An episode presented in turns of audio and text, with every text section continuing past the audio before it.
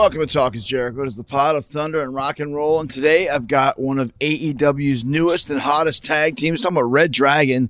Bobby Fish and Kyle O'Reilly are back together and explaining exactly how this happened. You hear the story about how they first met and got put together at Ring of Honor, the origin of the Red Dragon name and gimmick, and some of their classic matches in ROH.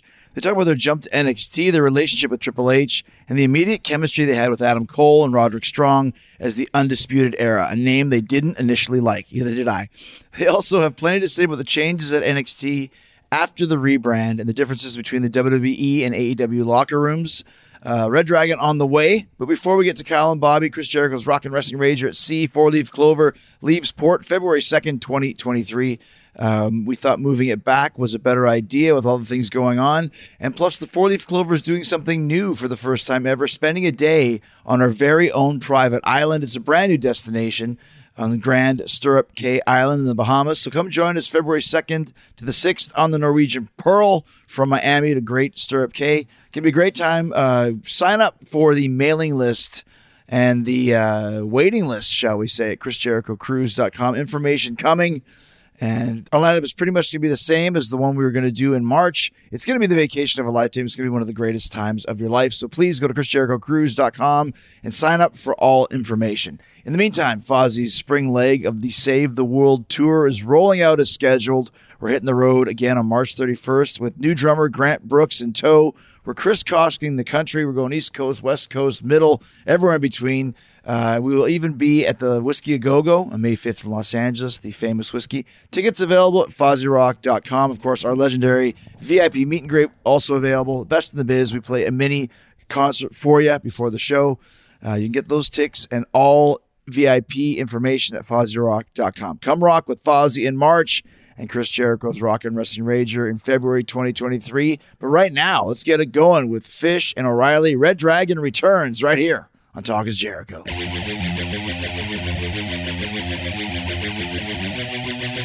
All right, so uh, we have been uh, having a lot of new signings here in AEW, and it's been amazing to see who's been coming in. And of course, it was almost a one-two punch with Bobby Fish, which we'll discuss, one of my all-time favorite wrestling names. And then Kyle O'Reilly, who has been on Talk is Jericho before, joining shortly after. And uh, it's the reunion of uh, it always amazes me how everyone's contract came up at the same time throughout the course of AEW, and that seems to what happened with you guys as well. Yeah, I mean things in their own way just kind of fell into place. And yeah, I mean, timing's everything, right? It's what's so cool about this business is that you meet so many people throughout it, and things always seem to come back full circle, and you end up working with these people again, and going to places that feel like a, a home reunion, and it's just it's just a beautiful thing about this business, right?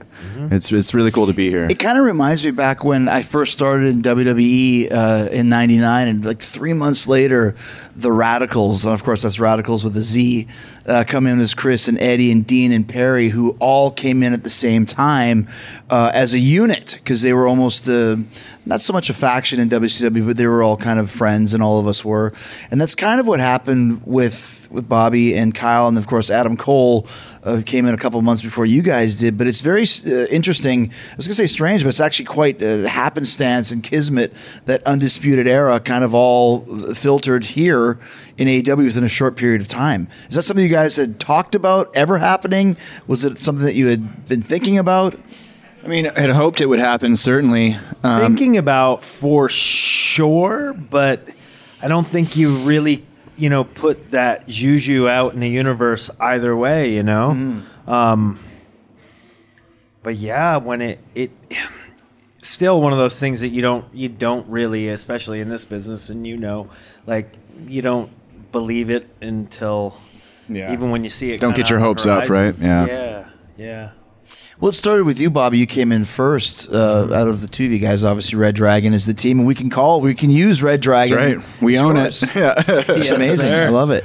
Yes, uh, sir. Was that taken from the uh, Thomas Harris uh, Hannibal Lecter novel by chance, or where'd you get the idea we, from a bunch of different ideas. That's one of the things that came into play with it.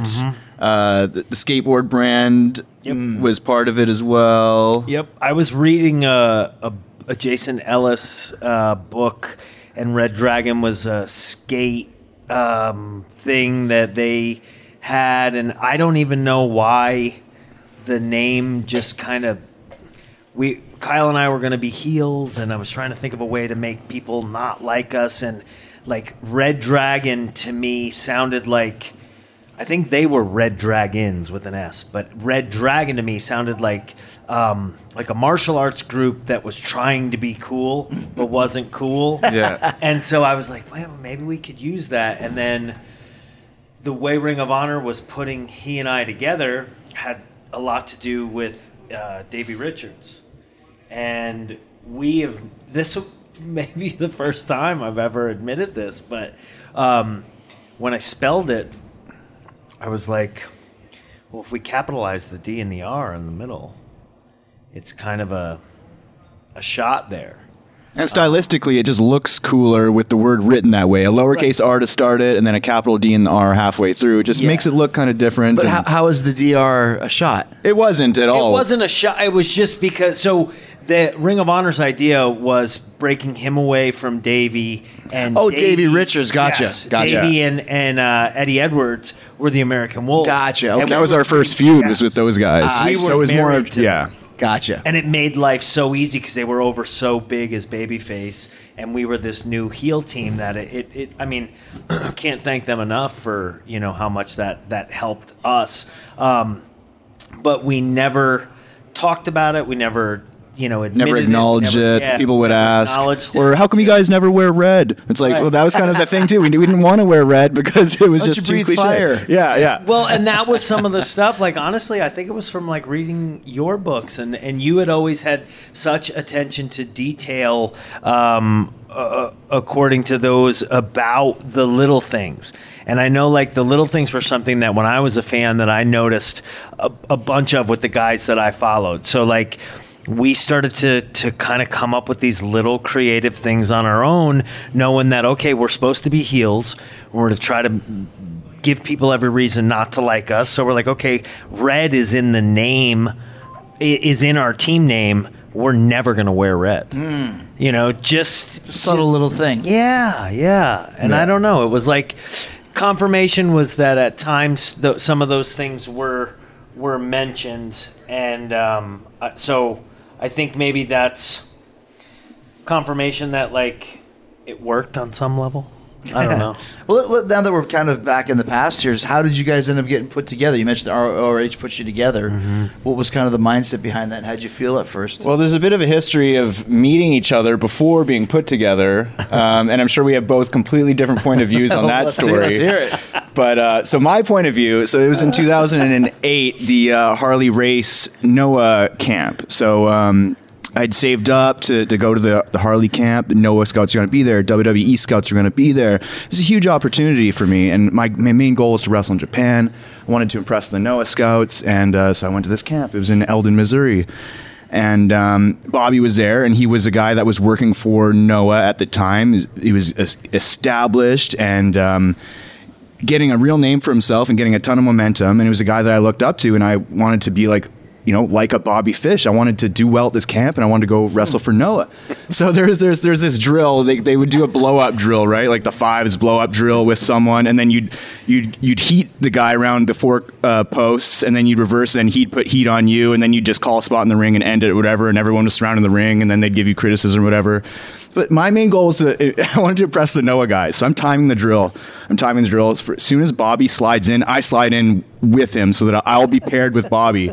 And the first thing I do, I just drill him so hard with a forearm, like I just blast him, and then Bobby proceeds to beat the ever loving Christ out of me for the next five minutes. And but like in like as he should have, you know, like I'm just I'm this young guy coming in. You're too excited. I'm too excited. I'm I'm I'm you know I didn't like stiff him unsafely. I hit him in a safe spot as far as I can recall. But he did the right thing by putting me in my place and explaining to me why he did that and what you know the reason behind it. And um, and pretty sure Steamboat was there as the WWE rep, and he was he kind of got into it on me and and explained to everyone we were in this business to protect each other. We take care. Like they were really they thought we were actually each other up. Yeah. And but then the Noah guys were like, "Oh, awesome job, good work." So I was like, "Oh, it worked." So I pressed those guys, but uh, Steamboat just- hates me, but it's just a hilarious story. And then we go, lo and behold, we'd, we'd wrestle against each other on like the very first Evolve event uh, a couple years after that. And then Bobby came into Ring of Honor. I think we were going to f- have a match against each other, but they're like, you know what? Let's put these guys as a team and, and see what see what happens. And 2022 will be 10 years of Red Jeez. Dragon. So, Yeah. uh, so that's how I remember the story. You might remember it a little differently. what's your recollections, Bobby? No, no, it's it's similar and it, it's an interesting story because I was at basically playing that forward. Um, looking back, like the Bushi Road style that Noah did and all that was like, man, I mean that you guys just went way too hard, way too often, you know, and a tons of injuries and everything will will confirm that. But I was too young to know that it was, you know, not a longevity in that and whatever. So I was just going along to get along and not too long before that, I had uh, it was with Sugiura. Uh, we were in a tag match or something. I think Low Ki was on one of my first tours, and he was the one that kind of iggied me that because Sugiura got you know really put it on me at one point, and uh, you know you, you were taking heat there. You know the way Sure. it is, and that's your job. Um, to basically get beat up. yeah. and and you do that for you know years sometimes. Some people never stop doing it. Um, but Sugiura had really lit me up one time, and I, I didn't know why, but Low Ki was nice enough to explain it to me, and it was it was kind of the same thing. You know, I, I was in there and was overzealous and was and he let me know like, okay, if we're gonna go there, like All right. in a working this- fashion. yeah, Yeah, yeah, very yeah, much in a working fashion. Yeah, there's there's a way to send a message to somebody without breaking their bones or whatever it may Yes. be. Yeah. Yeah. So that you know, it was kind of um, one of those scenarios where we ended up, uh, yeah, not totally different. Uh, his recollection than mine, um, but yeah, was that that's that's kind of what it was. Just quickly, just because I always like hearing as many stories as I can. Was there a lot of interaction with Harley that day? That that that camp that you went. What was he like? Did he say anything to you? Was he giving advice and pointers? Harley uh, definitely was um, active in the in those camps, and he would he had guys that were coaching or were his uh, students who had come before. So, like let's say like Trevor Murdoch um, handled a lot of the the in ring and the ins and outs. But Harley, yeah, I mean he was he was there every day. He oversaw everything, and he was always involved. And it was like he didn't speak on everything, but the things he did speak on, like you you paid attention. Little jewels of advice. Yeah. I saw uh, Cary Silkin last night. I, we talked and talked as Jericho, but I never actually met him. You guys worked with him, for him, for many years in Ring of Honor. Tell us a little bit what it was like back at that time, because this is when Ring of Honor was pretty much the solid number two, number three, or maybe even number two company in the entire United States. Am I am I wrong in saying that? Or No, I don't think so. Pretty close, right? Ring of Honor had been, you know, the place to go to for indie guys to break through for a long while. Like when I broke in in 2005, Ring of Honor was really on fire then. Um, That's when Danielson was having that title run Right. that was just epic and legendary. And so that was my main goal. I wanted to wrestle in Japan. I wanted to wrestle in Ring of Honor. And um, so in 2009, when I finally bit the bullet and drove my car down to live in St. Louis and just try and work whatever pre-show match I could for Ring of Honor whenever I could. Cary was always very outgoing and very kind to me and always willing to give me an opportunity. And um, finally, when uh, in 2010 he was like, "Listen, we got to do what we can to pick this guy up," and they signed me and Adam. Uh, Adam Cole to contracts basically around the exact same time, and they'd pair us together as a team or whatever. But Cary was instrumental in that, and uh, became good friends with Cary, and he's an awesome dude. And we've seen a mm. couple like Jethro Tull concerts with him. And it's just, he's a He loves Jethro he Tull. loves Jethro Tull, Ian Anderson. But yeah, now I'm a big fan of them too. And he, he sends me some vinyls and stuff. He's just a good guy, and he really loves wrestling, and he really wants to to make it better for guys like us who also love wrestling. I hate Steven Singer. That's what every jeweler in America is saying because they can't keep up with Steven Singer. He makes getting the perfect gift for Valentine's Day so easy with his brand new rose color Emerald City. Picture it a real rose dipped and trimmed in pure 24 karat gold with sparkling deep green petals. This magical Emerald City rose will take her breath away this Valentine's Day as she opens that beautiful gift box to reveal a real rose encased in brilliant 24 karat gold set against stunning deep green petals. Her friends will be green with envy. Get it? So go to IHateStevenSinger.com today and get your Steven Singer Emerald City Green 24 karat gold dipped rose. Get yours before they're gone. Exclusively and only available at Steven Singer Jewelers. It's the number one gift this Valentine's Day. Steven's famous gold dip roses start at just $59 and all come with a lifetime guarantee and fast free shipping to arrive in time for Valentine's Day. Real jewelers, real roses for your real love. Steven Singer Jewelers. That's IHateStevenSinger.com. What were some of your kind of highlights of being in Ring of Honor for you, Bobby?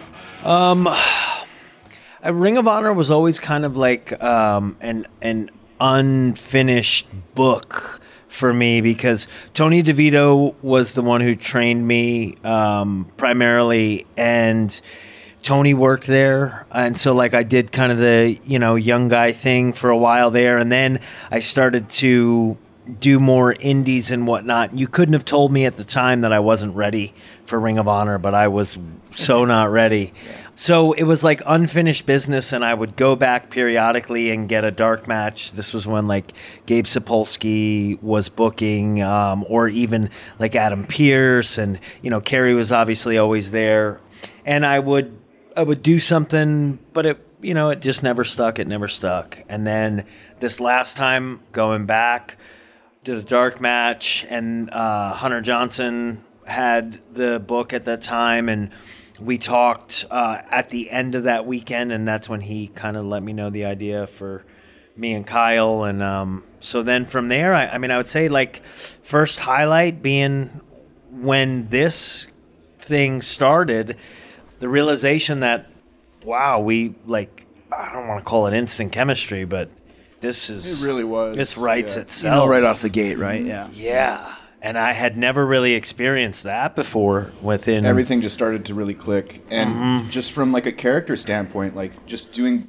backstage promos and stuff of just kind of like we just got along great right off the bat similar sense of humor. And it just would just start of us trying to make each other laugh during a Mm-hmm. promo but it would turn up end up being like our shtick and our characters and Yeah. just riffing off each other. We have and our styles are so similar. We both have the same philosophy in wrestling. We both like the same uh, like watching the same guys and working the same sort of pace and so it was just a natural fit and uh, being heels to begin with, like we were able to be a little bit more, you know, kind of push a little bit more humor. Um, and it was a good, I think, juxtaposition of what in ring was so very like martial arts based and serious. Um, th- that allowed us to then at least give a glimpse that, like, hey, they're not robots, you know. There, there is some, um, and and I think you could attest to this too. Like as a heel, you feel a little bit more free in Yeah. that way. Where You can color baby outside the lines. Yeah, Yeah. yeah, So I think that you know you. Um, just kind of things being aligned, I think that, that that you know those details all fell into place. When you mentioned that you tried to make each other laugh during promos, was there a, a an example that stands out to you where he got you? Either one? it it almost became part of our shtick, was that we were able to to laugh. I mean, I remember the fir- we we used to do this thing called the fish tank. So it was like a, a you know like show? a Piper's Pit segment, yeah. And That has to come back. yeah, I would love for it too. Um, and we just had some of the just stupidest ideas, but you know they I don't came think to anyone else found fruition. them funny except for us. I don't know. We may not have amused anyone but ourselves, but, But that's half the battle. If you can amuse yourself, usually other people will find that funny too, though. Yeah. Or be entertained by it. and it led to a bunch of things. I know we we did some stuff early on. I think our first guest was Cheeseburger, and he was always such a good sport. Oh right. and um, it you know, and and and he was easy. It was easy for us to get heat, you know, picking on the the smallest guy Right. in the Yeah. locker room, and so like, yeah, again, I mean, all that stuff just kind of fell in place, and it was just so much fun. And then as those went on and on, they got more and more absurd. Do you remember the squat thrusts promo? Yeah, yeah, yeah, yeah. And Kyle said something Went about cracking Ford walnuts with the his- Harrison Ford Clinic. yeah. Well, what's the uh, squat thrust promo? Oh, we're we're uh, feuding with the addiction, which was Kazarian and Daniels. Yeah. and we were talking about oh they have an addiction. I have an addiction too to squat thrusts. I just did eight thousand. 15 minutes ago and cracking walnut between my thighs. It's just stupid stuff like that. But the cool thing was it never took away from our in-ring work. So like when we would come out and the bell would ring, it was all business and we were back to being serious Right. guys. Mm-hmm. And I think that's such a cool thing to balance is when you can be off the cuff and goofy mm-hmm. backstage, but w- you know when it's time to work, it's go time, and we were still taken as serious wrestlers, and Yep. that was. But that's the Really cool. secret. That's what you have to do. Yeah. Yeah. when you're in the ring, you have to get it in and make it serious and make it as legit as you can. And then you can be as ridiculous as you want to be outside of that because mm-hmm. that's kind of the combination of the two of what makes entertaining wrestling. Yeah, You yeah. know? In this strange circus world that we live in. Totally. you know? I, I have to say this though, because I, I think the first time I ever met you was in Japan. Mm-hmm. We had a tour there, and you guys were there as well. Remember this? New Japan? Yeah. yeah, you guys were there, but we were there with WWE. Yeah. 'Cause I remember it was me Met and with Kevin and you, Owens was there. Yeah, yeah. And all I remember is like, "Where's I Bobby do Fish?" remember this. I want to meet this Bobby Fish guy. Yeah. And I was like, "Is that his real name?" And it's like, "That's your real name, Yeah. right?" The the Shoot. the the, the Robert Fish, Robert A. Fish. the long term fish family. Mm-hmm. I just loved it. And we were talking earlier, it's like, and we'll talk about your WWE experience. It's like the fact that you never got called up is probably good because Vince Yeah. would have seen Bobby Fish. Yes. Oh, and you would have been like the freaking, like, you know, the, the, wearing the, the, the raincoat and Gorton's fisherman. Gorton's fisherman. Captain High Highliner, Yeah, yeah. Captain Highliner, fish sticks, and all that sort of thing. I thing. was gonna Oh, say yeah. I'd probably still have a job and it'd be you know, the fisherman, Bobby Fish, which is so ridiculous. But so, what finally ended up being the reason why you guys left Ring of Honor to go to WWE or NXT or whichever one it was? And was that another thing where you guys left together? Yeah, we started there at the same time. So Mm-hmm. basically, kind of, it all worked up, worked out. Uh, in a roundabout way. Yep.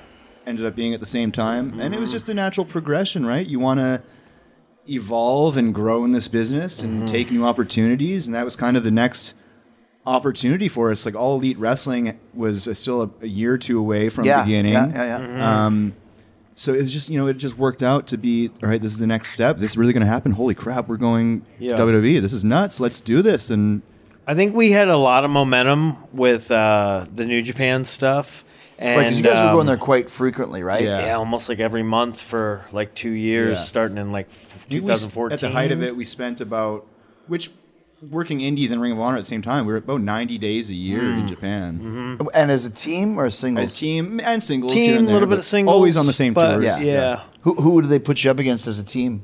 Oh, God. we worked with the Time Splitters a bunch, which was Kushida and Alex Shelley. we already did the junior tags, so we and yeah. then the young we feuded with the Bucks. That, that's probably our biggest feud we've ever had. I would think Ring of. Honor and New Japan was with the Yeah, Young because Bucks. it crossed both promotions. Yeah. Right. Um, there were so many matches. the matches. Forever and then, Hooligans, RPG Yep. Vice, which was Rocky and Kozlov, and then Yeah. Rocky and Trent. Yep.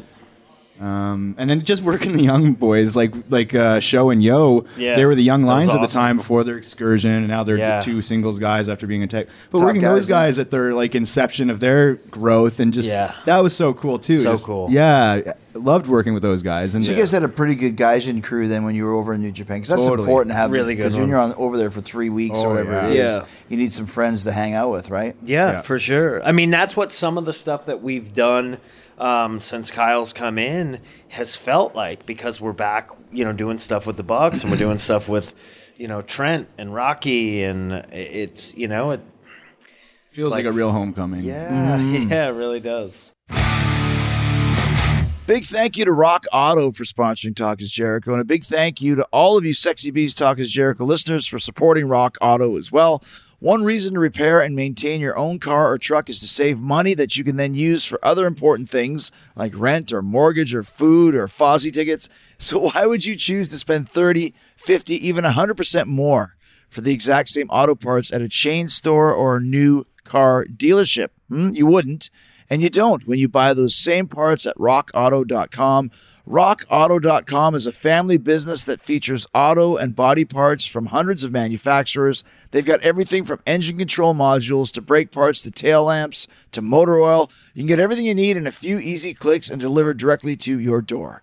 The RockAuto.com catalog is super easy to navigate. You can quickly see all the parts available for your vehicle and then choose the brands, specifications, and prices that work for you. And best of all, prices at rockauto.com are always reliably low, no matter who you are or why you're buying. Professionals and do it yourselfers all get the same low price. Just go to rockauto.com right now and see all the parts available for your car or truck. Type Jericho in their How Did You Hear About Us box so they know we sent you. Check out their amazing selection and reliably low prices. It's all the parts your car will ever need. RockAuto.com. That's RockAuto.com. So, was it easy for you to leave New Japan as well? Like you said, it was the next progression, the next step. And you said you had a lot of momentum in New Japan when you went to WWE. Was that a decision? Were you ready to go, or was it one of those things where it's like, ah, I don't know what we should do? I feel like New Japan was was really hot and doing well, but I feel like NXT was kind of the place at that time. Um, I remember the takeovers, like Finn and and um, Kevin, They were huge in front of like yeah. 15,000 people or whatever, right? and yeah. they were like. It just seemed like that was the cool kid at school was yeah. NXT, And it was. and right, and so I think New Japan wasn't wasn't uh, far behind that, but wasn't quite there. So it was like between Ring of Honor and New Japan didn't know that NXT was an option, and then all of a sudden NXT is an option, and it's like, whoa, Yeah. okay. I mean, I had pretty much thought of myself as, yeah, I mean, I, I'll be all right. I won't, I won't go to WWE probably in my career, but, um, you know, that's fine. Like I was actually in conversation with New Japan, and it was um, not. I, I to to realize that that was an option was um, was a big game changer. How about for you, Kyle? Yeah, I mean, it was it was really hard to walk away from Japan. I was where I always really wanted to wrestle. You guys I- are kind of the prototype for what they like over there, too. Like, yeah, I you can love- wrestle any like I style. Fit in really well there. I love the culture. I love the people. I really, truly loved wrestling for that company. But yeah, like like we said, it's the natural progression. And at the end of the day, you, you have to do what's best for you and your family, right? And uh, the the opportunity with NXT was the best, um, you know, thing for my family at the time. And uh, Did they approach you, or how did you get involved with NXT? yeah, it was uh, an approach thing. I think we, I might have dabbled into this a bit when I was on uh, the Pod of Thunder last time. Five years ago or yeah, something, it was maybe? about five years ago now. But uh, yeah, Meet up at a bookstore or something yeah, like that? Yeah, we did. Yeah, Uh, I think you just did a signing. I did. That's right. Yeah, yeah. exactly. Yeah. So I, I was Ring of Honor champion, and then the offer from NXT came, and so I was gonna I was gonna take it, and then so I, I dropped the Ring of Honor title at the Tokyo Dome, and then it would go and be about a good five months before I would actually start like some stuff with Ring of Honor and WWE. Just kept sort of the opportunity right, for yeah. me jumping ship kind of in the air. Like they weren't sure if they could take me now, and it just had to play the waiting game. But it really, man, sometimes I think about the universe and the way things work out, and it really worked out for the best because at that time, my mom was terminally ill with cancer, and so having those extra few months before moving my life to Florida, I could spend at home Yeah. with my mom in her last couple of months, you know, and she got to see me make it to WWE and everything like that. So it's so wild to, to see how the you know the universe Mm-hmm. How things really work out, right? throws you a bone like that sometimes, and it it sucked at the time. Like, oh my god, is this opportunity going to be taken from me? It's, it's not going to work out, but you just have to trust the process, and um, it really ended up being the best thing for me was waiting those extra few months. So it really worked out in the end. And then lo and behold, because of that, I, I came in with Bobby and Adam at the same time, and we've formed the Undisputed Era. So it really like it's it's wild to think. Just It's amazing. You guys just keep following each other, right? Yeah. Yeah. You know. Did you um when you first went? I know like Kevin told me, and and and Sammy and the guys like when they first went to NXT, they had to do the the drills and the setting up of the ring and all that stuff. Did you guys have to do that as well? To a degree, like the, the coconut shows, we definitely set the ring up and stuff. Um, like a modified version of it, maybe. and yeah, the P- actually we did do dr- when we first did arrived do- at the we P- we, definitely didn't have to do a tryout per se, where it was like the militaristic ten push-ups, you worm, like do 10, 20 rolls now around the ring at a fives drill and take ten suplexes from Babatunde. Like oh shit, You What didn't. Ha- you didn't have to do that. we didn't have to do the Good. tryout. Wipe that shit off my shoe with your face. but when we did arrive at the It was like you know we, we started Brookside's class, so we were starting with the basic drills and stuff, and happy to do it. Like that's totally fine. Did it seem kind of weird though? I like I always like to me it's like I don't. You guys are better guys than I am because I'd be like if I in you know had a, a title match at the Tokyo Dome Yeah. and had been working with all of these guys from like you said you know the Sho and Yoh to the time splitters. I'm sure you had some matches with Tana and Okada and whatever. It'd be like am I really gonna go down there and start you know setting up the wood on the frickin' planks on the frickin' iron? You know what I mean? It seems like you guys would really have to kind of eat some crow and go okay here we go Yeah. Do you just and accept I- it? I, I, yeah, I guess so because I think early, I you know That's all we early can on you learn accept to Yeah. Show It's up with a a smile. skill Don't give to them the satisfaction of knowing that they're getting to us, and just Yeah. want, you know, happy to be here. And do Sometimes I think eating shit and being able to smile through it is a skill. That That's you a yeah, I have. didn't get Vince- to where we're at now without eating a ton of shit. So That's a Vince line. Sometimes you got to eat a mouthful of shit and like it. wow. So do you think they were doing that though, just to kind of weed out the pretenders, or to try and re retrain you? And or there's guys that I don't know. were coming in that I think needed that. They needed to learn how a ring went up. They needed Yeah, to learn that's these true. basics, Yeah. because otherwise, you know, they're they're not really giving anyone special treatment. So they Mm-hmm. kind of treat us all the same, and we're in, we're in there with athletes who've never taken a bump before. Right. and- I think you had more of a mixed bag then, um, as far as how do you mean? talent that was there, as far as checking those boxes. Like a lot you of did indie have talent, some, but a lot yeah. of new people. who've yes. wrestled. So yeah. you had both, um, and I don't know. I don't know. It's it's been a while since being there now, so I, I Right. don't really know. I don't think they're hiring like wrestlers anymore. Well, it's, it's, we can discuss that in a bit. How this totally changed the whole mindset. But at the time when you guys were in NXT, NXT was. I don't know. Was it ever specifically a feeder system? Because it seemed very quickly. It w- started as kind of the quote unquote feeder system, but then changed very quickly to a 3rd uh-huh. brand in its own world by design. yeah. Yeah. Kind of. Did you guys feel that as you were there? They- internally with the company too, and to all of all of the talent, like they were telling us, this is a third brand. Like treat it as such. Mm-hmm. And, I mean, anytime someone from NXT would go up to a Raw or SmackDown, it, they would completely change that character. Completely. It didn't feel like a feeder system. Almost blow it in a lot of ways, right? Yeah. Yeah. Yeah. And it was something that was discussed openly at times that that would we would be considered. And I don't want to put like a, a time frame on it, but there was a point in there where it was like, no, this is a third brand and will be treated as such and then and then that kind of went away. Mm-hmm. And it was never really explained. And it was never like a proclamation was never like made like oh no that's over. But then you could see the writing on the wall. Mm-hmm. And then i don't know then i, I left not long after that. I, I think, uh, in, and Adam Cole and I discussed this. I, I- knowing what I know about about Vince is that he put up NXT to combat the evil AEW, and then when we started taking over NXT, NXT became the scapegoat. And the whole way of doing things had to change because it was a failure in his eyes because it existed to beat us, and when it didn't, I think he lost faith in the whole.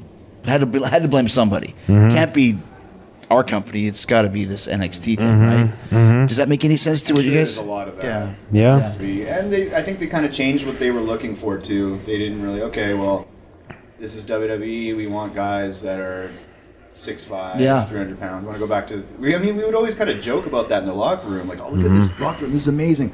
Look at all the talent here. Everyone's such a great worker, man. Could you ma- ma- imagine in six months if it goes back to the day of the bodybuilder? Yeah. get work here. and there it is. it. But once again, though, that's the reason why it failed in the eyes of, of, of, of the all Exactly. knowing. Yeah. Is that oh, it's, Yeah. it's this little guys. It's the little. And, Yeah. and I'm one of them. Little guys. I Right. knew it. I never should have believed it. It was a phase. Mm-hmm. Yeah. Go back to the big guys. right? So then, what chance you do, go. do you have, right? Right. Exactly. Wh- When you guys first got to NXT, then we're talking about kind of like because it was the glory days of, of the former NXT, and you guys were the top guys there, uh, some of the top guys there. How was that for you? First of all, you mentioned the Undisputed Era. How did that come to be? And then talk a little bit about kind of the feuds that you had because they were drawing, like we said, on these mm-hmm. takeovers 10,000, 12,000, 15,000 people, and you guys are in the main event mm-hmm. a lot of the times. Mm-hmm.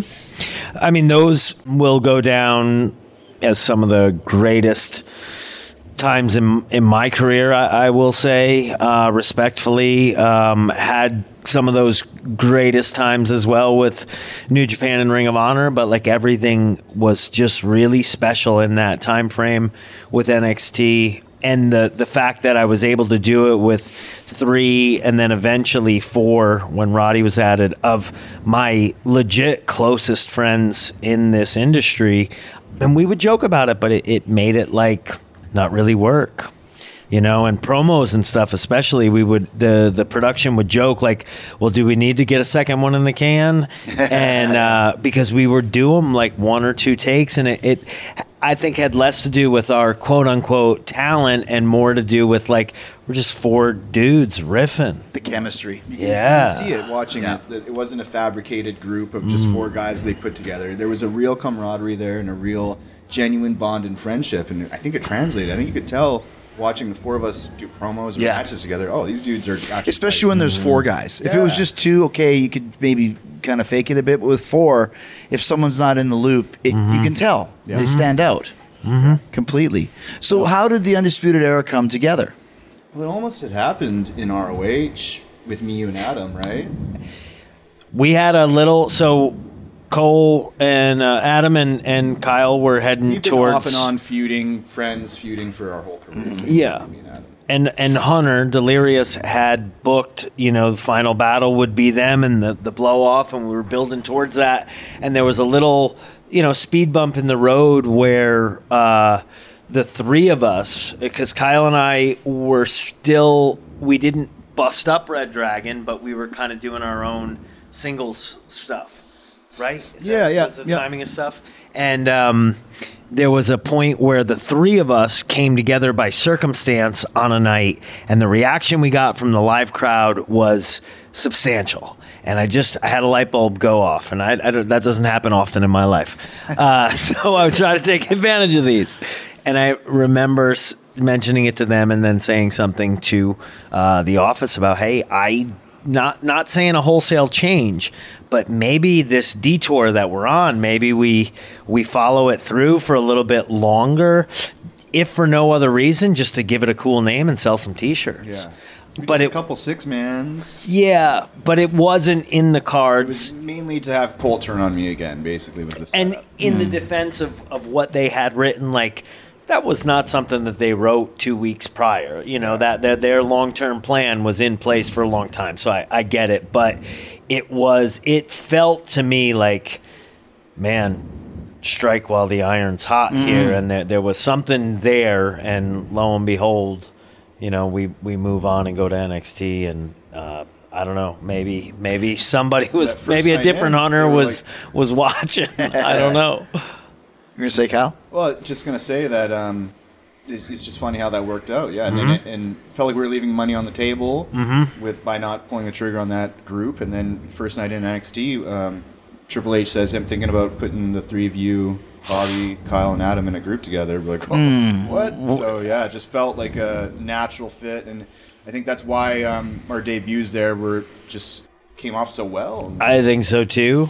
I mean, the cynical wrestler in me was waiting for the other shoe to drop, like waiting for Vince or somebody Right. to come out of a back door and go, ah, "We're just with you." So w- d- you mentioned something. You, and, uh, this is, sounds pretty obvious. Hunter, it seems, Triple H is watching what's going on in these other companies, so he knows what he has when you guys came in. It seems to be if he if he was thinking about putting you together the first night, he'd obviously known something about the three of you beforehand. I think so. I th- yeah, He's a Yeah. guy that definitely has his thumb on the pulse uh, across the business, and I think he's definitely got a good mind for yeah. the business. And yeah, I think that was the right call.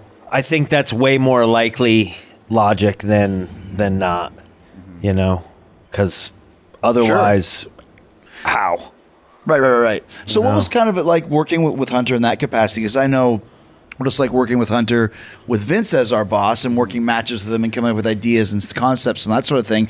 What was it like? Because at the time, and we think now probably Vince has taken over the colorful NXT, but the original concept of the NXT was Hunter's baby, and he Mm-hmm. was pretty much the the boss, right? There was no tampering. It was his ideas and kind of what he said went, correct? He was the Vince of Right. NXT. Yeah, I mean, I've never never really worked with Vince per se, but I, I get that he is the Vince of Vince Land, right? Yeah, he, he's writing the, the the stories and booking the talent and bringing guys in and that sort of a thing. Yeah. Sure. Was he was he hands very hands on with you guys? Very much so, and and just even just watching the way his brain operates for other people, let alone just us, watching him come up with a finish for this match in particular or this angle, um, and what this heel should do here was like, oh my god, this stuff has been Mm-hmm. right in front of me for so long, but I never Yes. really got it until mm-hmm. hearing someone articulate it like that. Very very smart. He's very, very smart. And it was, mm-hmm. man, I had amazing time working with Hunter. It was really cool.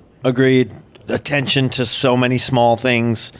And I, I will remember one specifically. We were working AOP, and we had put this match together, and, and it was very much, you know, for us as as the heels to help get these two monsters ready. And uh, it was on us to kind of put this match together, and we had, and um, we had a finish that we thought just complemented the match like to the nth degree and we we were leading off and we were like we're going to steal the show take over.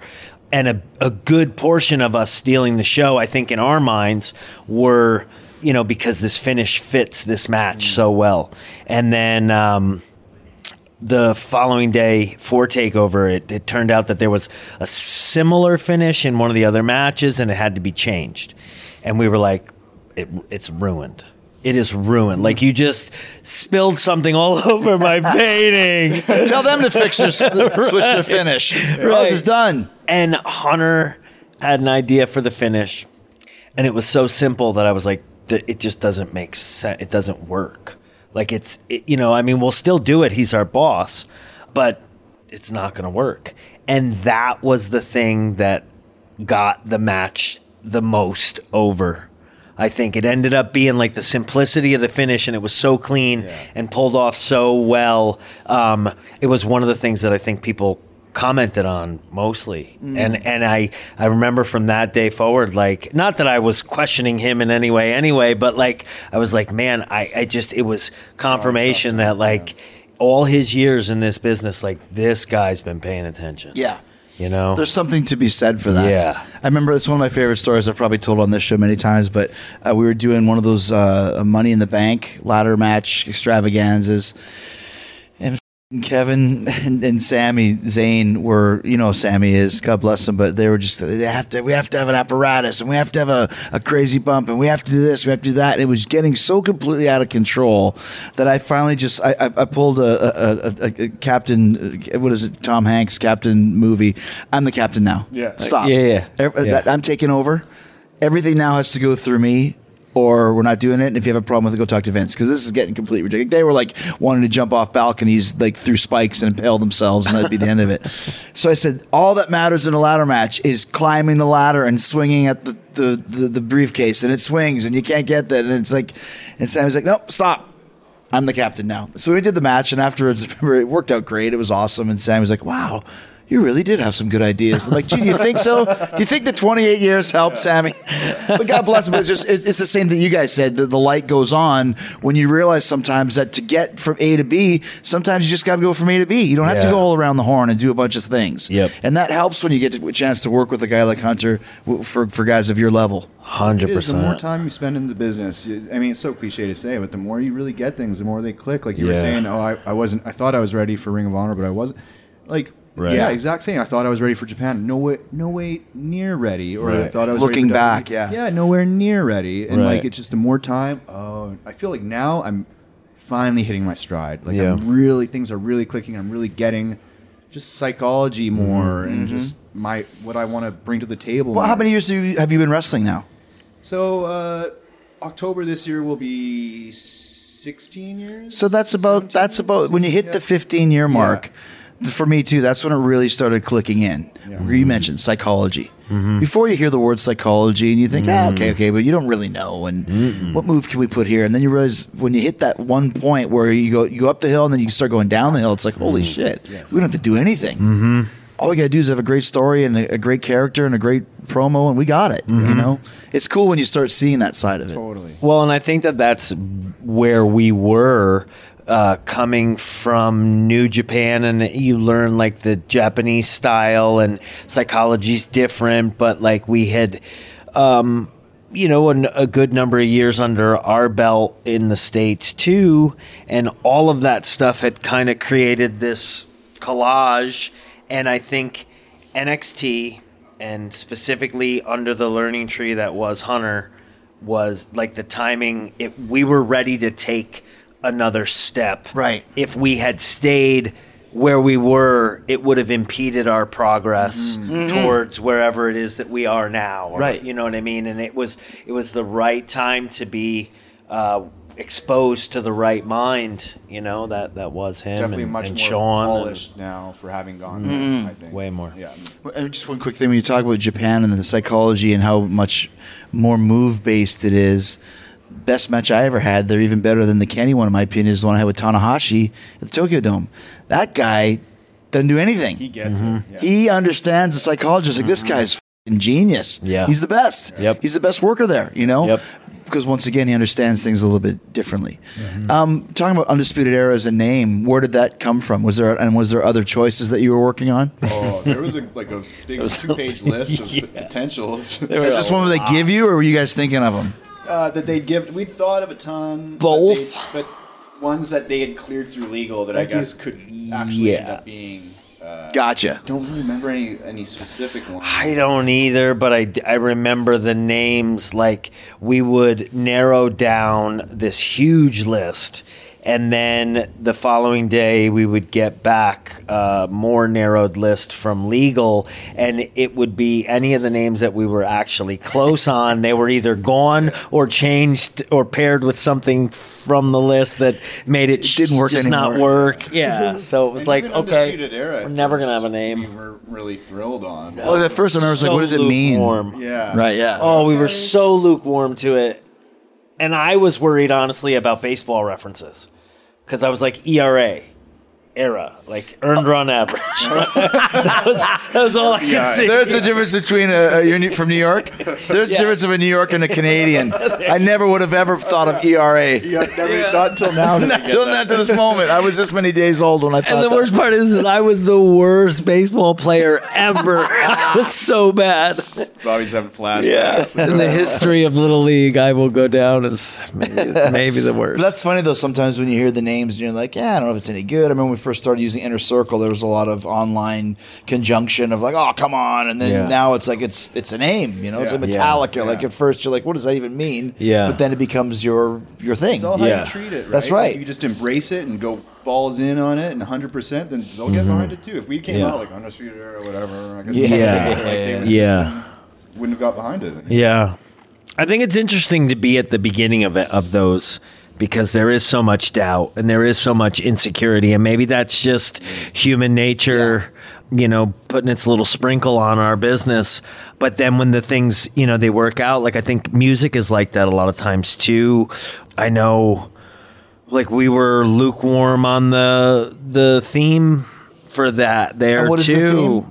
Theme? Oh, the Um, Undisputed Era theme the Undisputed? Era Yeah, yeah, theme, yeah. and I Oh, remember not the even reDRagon thing. Then yeah, well, even the reDRagon one in Ring of Honor, I remember being Okay, lukewarm on it. And then by the time we were leaving Ring of Honor to go to NXT, I was like, I can't imagine coming out to anything. what's other it's called? Dance Away. Yeah, It's Yeah. an actual song. Dan right? Val- yeah, Valentine's, yeah, yeah. yeah, Dan Dan, Valentine. Valentine's. Do you have that here in AEW? Yes. do. That's the Yeah. one thing with AEW. We So we don't have a problem buying rights to songs. Yeah, That which is awesome. Yeah. It really does. It's really Yeah. freaking cool. I mean, Yeah. look at your entrance, right? Everybody like Yeah. Oh, shit. We, Yeah. And we have to buy it from Sony. That I don't. We don't own You it. do? Yeah. Oh, yeah, wow. Holy shit! Every couple of months, I'll get something. Well, Germany uh, won't put it on YouTube because of the Sony Germany. I'm like, dude, it's my I, band. I know. right, that's my voice. I know it's ridiculous, right? It's yeah, it's that the side of the coin. Well, it's cool that you have that music here, though. Yeah. Um, so we kind of get back to the start, and, and before uh, we talk about how you ended up here, what were some of the major highlights for you guys in NXT? Because there was a lot of great uh, matches that you were involved in, great moments and great storylines. Uh, do you want to kick it off? Or? I mean, doing those war games matches was really cool. Like for Just so you know, when we did the, the, where I would- blood and guts, I watched your guys' war games to see how you did it Oh, because okay. I watched one from the '80s too, and I realized pretty early on, "Ah, this won't, this ain't gonna cut Yeah, it. in this day and age." yeah. Let me I'm see so what the jealous other you guys had a roof on yours too. Yeah, we What did, a yeah. It was fun, that was. Yeah. Well, I grew up with the Crockett years. Like that was the wrestling that really, uh, you know, not to say that WWF and I wasn't a Hulkamaniac because I sure as shit was, Yeah, sure. but like, um, God, Tully and Arn and Sting and you know th- those years, the late eight- 88, 89, early 90s. So the war games were like this mythical thing to me. So for them to be bringing it back, and I knew that that was kind of Hunter and Shawn's, you know, time frame too that they lo- that loved and drew a lot of influence From what I understand, the Elimination Chamber was originally pitched as War Games, Mm-hmm. and Vince didn't like it because War Games wasn't his invention. Come up with something else, and that's why the Elimination Chamber was invented. Was because we were trying to think of something similar to a War Games. Just Gotcha. so you know. Yeah. Gotcha. Wow, that makes total Yeah. sense. And and so even more so, like for Hunter to be able to because NXT was his, and maybe Vince, you know, wasn't paying attention or wasn't didn't care.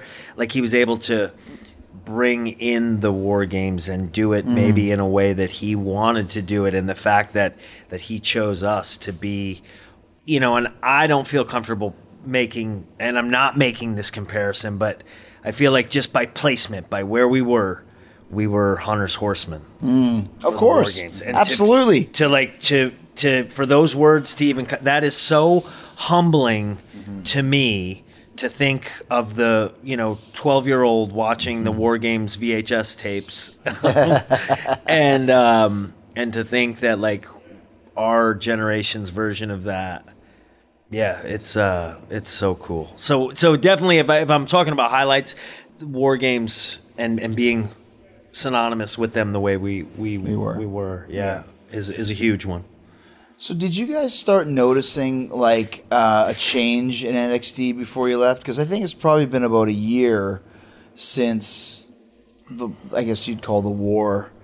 First of all, how was it for you guys being in the middle of this war that neither one of us, neither one of us, AEW and NXT guys never created? That was created by Vince by putting the show on Wednesday so nights. Cool that there was back to two shows going head to head. Yeah. It felt like being a fan in '98 when it was the Monday Night Wars, and now Mm-hmm. we're part of it on Wednesday. And on the other on the other channel is guys that we came up with in this Yeah. business that we're rooting for. We were rooting for AEW to, to kick ass because that elevated Mm-hmm. our game, and I know our game being elevated would elevate your guys' game, and it was a you know a back scratching Yeah. scenario of just trying to put out the best shows we possibly could. And I think the winners were the fans, man. How how sick was it that on Yeah. Wednesday nights they got to mm-hmm. watch two awesome wrestling shows full of a lot of talent, and it was just it was so cool, man. And you know had had we been available. If we weren't weren't in NXT for the inception of AEW or like the very first All In, I'm sure we would have been a part of it. Mm-hmm. Right? Like we were mm-hmm. close with a lot of these Just guys. the Bucks to begin with. Yes. Yeah. the bucks We're period rooting i for mean them, man. To see this Yeah. thing start, like you know, with Tony obviously, but like the Bucks Sure. being s- so heavily involved in it was just so proud of them and so stoked for the group. we were you know i i don't know peas and carrots in japan on those new japan tours between us and matt and nick. Like we were we were all uh, kind of coffee snobs and we would go find our coffee in the morning and talk about how much we missed um, you know who was at home. And um, there's a a bonding that happens in that way and you you know the same thing Yeah. and like you know finding a gym to work out in in these shitty little country towns and you know just the the absurdity that happens on the road when you know one of the other guys takes a cab uh, to the gym to get on the treadmill and, and walk when when the there. rest of us walked a mile to get there. but he had to get, you know, just that stuff. Yeah, the absurdity of being on the road, like you said. yeah, Yeah, yeah, yeah. And so I think we we watched from afar and, and were, um, you know, secretly rooting for. But did you notice, kind of when the war, quote unquote, ended, a difference in NXT? Could you see the writing in the wall, when so to speak? the war officially ended? When we moved to Tuesdays, probably. I think so, yeah. Yeah. So when was that? Let's. You guys were both still there Yeah, six months yeah. ago, maybe um, a year Maybe- ago. probably a year ago. I think it's probably a year. Yeah. Yeah. I mean, it is what it is. It, it you never like. It, I don't know. It wasn't like admitting defeat, but I was like, okay, like this. No, is- but did you did you was was it was it different around the company at that point? Because obviously now, as Yeah. we spoke about, NXT is a completely different animal that was than it a night was. and day change. you guys were there. Sure. Was it a slow burn, or was something just basically happened? Because I don't even think you guys were there. At least you weren't there, Bobby, when it changed. The You. No, you might have still been. That. No. happened like overnight. Like Yeah. literally, the next time we came TV, everything was different. Everything is different. We're all changing. We're, everything's completely. I Gotcha. left right before the rebrand, and I'll say my last, you know, s- six or seven months being there, I was very much out of the loop between COVID and I had tricep surgery right after the last War Games, so I was not frequenting the PC that much, and when I did, it, I was in medical and rehabbing Ah, and kind of doing my my workout and then leaving. So I really did. I wasn't at TVs very often, so I really don't know what the pulse of, of NXT was then. Gotcha. Um, and then when I got brought back, uh, it was very brief and it was very erratic, and then I got released. So you actually got released from your contract, Mm-hmm. and was that a surprise for you? Yeah, I was actually sitting in. My girlfriend and I were uh, sitting in a car dealership, and I was signing the last contract Oh, no, on a new, new uh. Chevy Silver, Silverado. You know, so not not a cheap one either. Um, and I heard that you know raspy voice on the other end. Oh, no, was like, you know, 203 number. And I saw you're right. So I saw the area code and was like, oh, I gotta answer it. And uh, yeah, and it, it was what it was. And and um, my girlfriend, she you know she has been such a game changer through this whole thing, and she was the first one about 30 days into it that uh, made me realize. Um, she said, like, they did you a favor. Do you know that they they did you a favor, and, and it was hard for me to see it in that way, but she's 100% right. In what way was it a favor? It was a favor because I had lulled myself into where not necessarily being happy or fulfilled uh, was really a problem. Like I was used to it. And um, I, was so accustomed to it that like I, I didn't even realize I was unhappy. But I wasn't. I wasn't Hmm. Just going happy. through the motions. Yeah, yeah.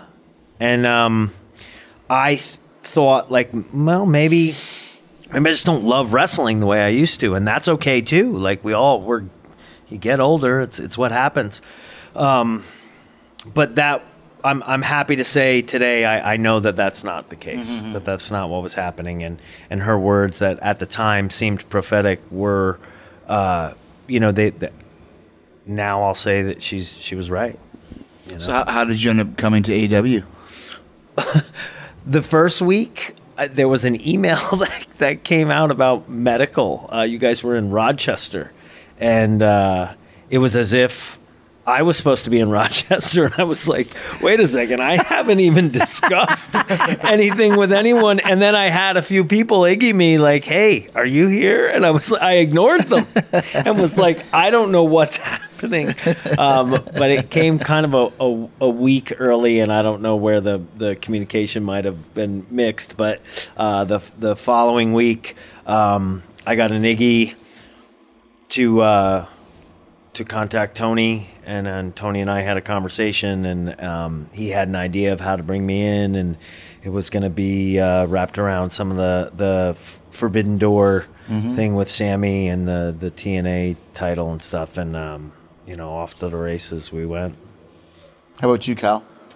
Yeah, well, for me, I mean, seeing Bobby come here and seeing Adam come here, I mean, how could you not want to be back with these guys and part of a group like AEW where every week it's like a takeover crowd just on a, a mm-hmm. regular TV. Right.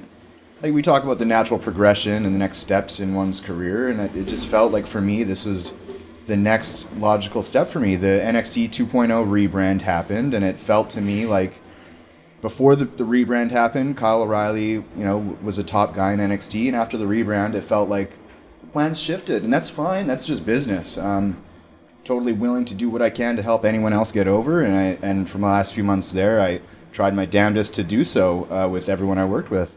It just felt like, um, you know, yeah, I just wanted to be excited about going to work again, and I.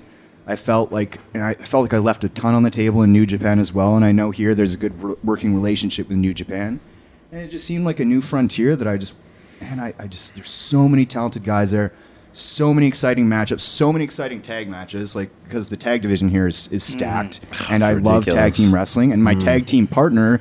The company released, and now he's there. So, like, I obviously I, I, I want to. Um, And your deal was done. Was my deal was end, done. right? Yeah, it was coming. It was coming up in December. Um, so I ended up uh, doing a, like a week extension just to finish up and do good business by them and finish uh, up with the war games and the TV to to put uh, Von Wagner over and do business right. And I'm, I'm happy to do so. And um, just the opportunity to came to come here, ended up sorting a deal out with Tony like a, a day or two before my debut and.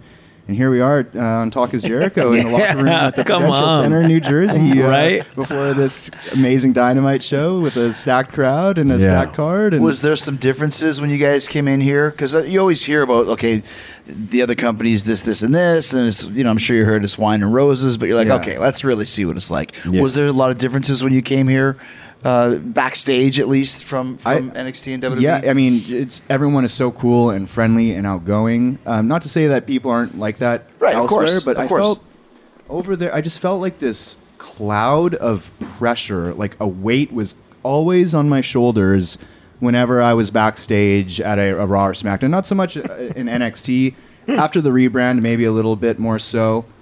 I don't know. It just felt like a lot of s- stressful environment a little bit more eggshell a little bit walking more there. eggshell Yeah. walking, Yeah. and just for me and my, my mental and my physical health, that's doesn't do me a lot of favors. So I feel, I don't know, a lot more calm and peace of mind here, and like still like I put the pressure and stress on myself to deliver in the ring and with whatever I'm going to do. Of course, I'm gonna I'm gonna put that on myself. I just don't feel this existential crisis of my job is on the line every moment of every day when Right. I'm here. You mm. know. But did you notice that, Bobby? Yeah, I mean, I, I, I- what he just described, I, I think is is the nail on the head. Pressure would would sum it up, really, you know. And it's not to say that I didn't enjoy my time there, and it wasn't there. Man, there were times that were so fun, and I will remember fondly, and that'll never change. But yeah, there was definitely a, a pressure.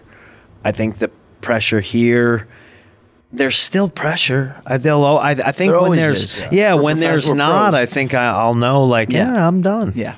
Um, you know, I, I told this a few times, but um, every big show that I've done, there's always that moment in the back where, like, I look for, I find the exit sign. I always find it, and I always go like, I can leave. Oh, really? Like the pressure that I'm feeling right now, whether it be Tokyo Dome or a takeover or whatever, like the door is right there. Nobody's making me do this. Mm. I can, li- like, I mean, I'll be putting a bullet in the head of my career sure. but I can leave. I have free will. Um, and obviously I don't. but I think that the day that that pressure is gone might, you know, like I said, I think it might be the, the time to Time to split. call it. I feel here Yeah. it's more of like an excited pressure as opposed to like a stressful pressure. Does Yeah. that make sense? It does, and, and there, another thing too that I'll say that it almost makes you want to put your finger in your mouth and go, Bleh. but it's true. Is it really is a, a team? Yes. I really find this is a team here in AEW, mm-hmm. which after 31 years, I mean, it, Japan kind of has that. At least it did in the 90s. Whereas Japan. WWE was always kind of about, and, and you know, it's not saying anything out of school. It's about survival of the fittest, clawing your way up to the top and the other guy, not in a bad way, but I'm gonna, I'm, just, I'm gonna take this spot. Yeah. And it's almost kind of encouraged in a lot of ways. You're obviously working together, but you know what I'm saying. There is a little bit more of like, Sure. I don't know about this guy. I'm worried about he might go behind my back and Yeah. give me a little, you know, stabbing. It, I don't I don't find that here. Yeah. You know, I really don't. And that makes a big difference because, like you guys said, like you actually you said it, Bobby. When I left WWE in 17 to go to New Japan, I was kind of on the fence. Like, maybe I'm done. You know, band is doing good and New Japan is cool. And then New Japan was so much fun. I was like, well, maybe I'll just stay here Yeah. and not go back to WWE because New Japan had the same vibe that we have. Let the pros be pros. Mm-hmm. Then when AEW started, it was an even more extension of New Japan to where I was like, mm-hmm. okay, now there's really no interest in going back Yeah. you know so you you can really feel that here which Yeah. we've never i've never really experienced that Sure. I, I think it was, you know, and, and our time in WWE was spent in NXT. Right. And I think that there was a window of time in NXT when the takeovers were rocking and Hunter was steering the ship Sure. it- with Shawn uh, that I, th- I, th- I think we had that. You know, Mm-hmm. um, and I, I do feel that that team vibe that you're talking about, and I, I don't think it maybe it didn't exist in the rest of WWE, but in that in Well, that little place, yeah. it did. because Shawn and Hunter in WWE were not that, not in Yeah. a bad way, but look at their track record. You can see it. Right. Right. So, you know, w- w- last couple questions for you. When you spoke to Hunter, or did you speak to Hunter to tell him that you were leaving? Did you ever have a conversation with him about that? I mean, I got I got released. That's true. You're right. Um, That's true. So Yeah. I did not have a conversation. No reason to. But like, I think Hunter and Shawn and Matt Bloom were, you know, they they were brilliant in the the um, the atmosphere that they were able to create there. You know. how about you, Kyle? Did you see? Everyone was very encouraging just to, you know, go where your heart's leading you, man. And that's that's what got me to WWE in the first place and all very supportive of, of doing what's going to be best for me and my family, you know. That's just everyone was all really really cool about it all. Last question for you. Which uh, two? It's a two pro, two parter. What match are you looking forward to here in AEW, and what's your favorite match that you've ever had, either together or a single? Well, let's say together. What's your favorite match you ever had together, and what's your match you're looking forward to as a team here in AEW? Oy.